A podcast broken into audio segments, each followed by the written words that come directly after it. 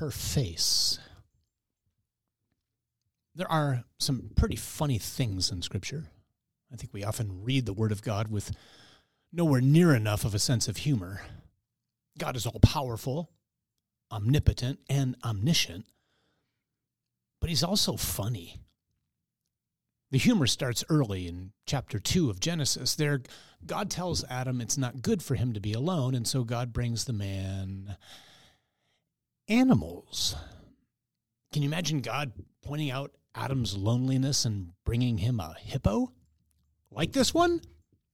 Uh, sure, yeah. But really? Then comes a giraffe, a grizzly bear, and a lion, but these don't quite cut it either. Not even man's best friend, the German Shepherd, does the trick. Only after this does God fashion woman from Adam's side, and he finally cries out, This one, yes, at last, bone of my bone, flesh of my flesh. In the New Testament, this playfulness of God shows up too. For me, this happens most especially in the encounter between Jesus and Mary Magdalene on Easter Sunday morning. We know the story, maybe too much. Yet every time I pray with Scripture, God reveals new things to me, so let's linger with it for a moment. Mary has already told Peter and John that the tomb is empty, and they've already come and gone. She stays. Looking into the tomb, she sees two angels there a short verbal exchange transpires, and she proceeds to walk out of the tomb.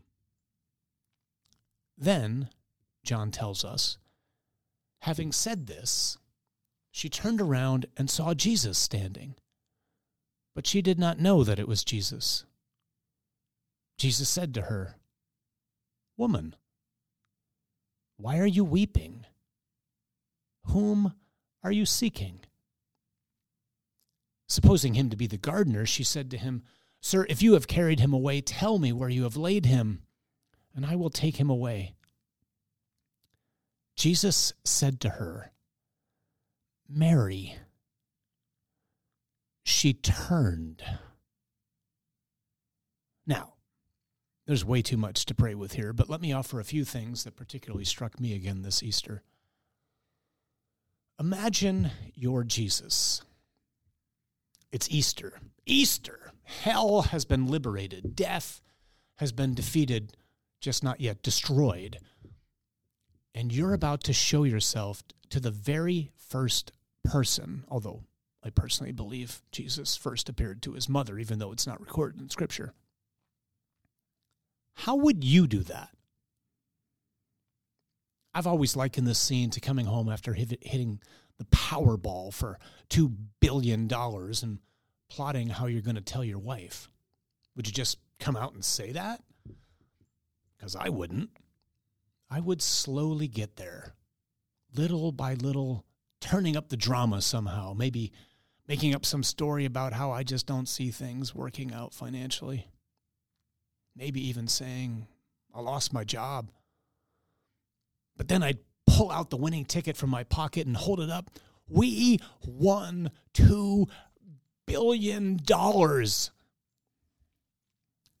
Jesus isn't about to let Mary know she won the lottery.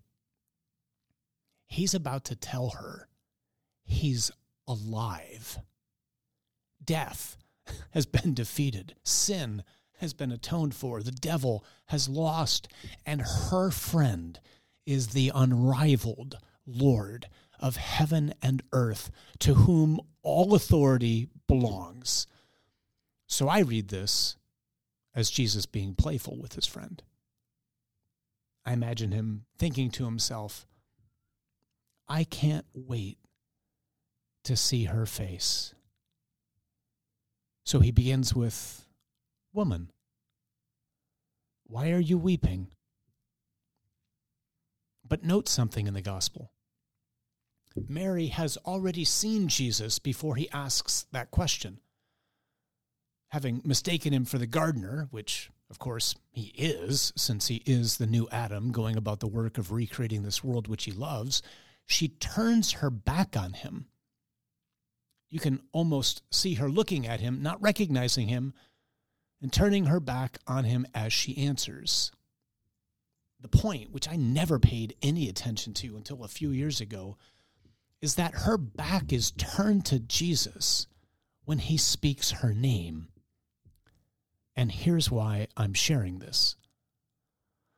I find it a great Easter meditation to ask the Holy Spirit, who was there that day and who lives in us, to take us to that encounter, to help us by way of our imagination to see and to hear this, especially to ask the Holy Spirit to help us to see Mary Magdalene's face when she hears Jesus call her by name and realizes the unimaginable.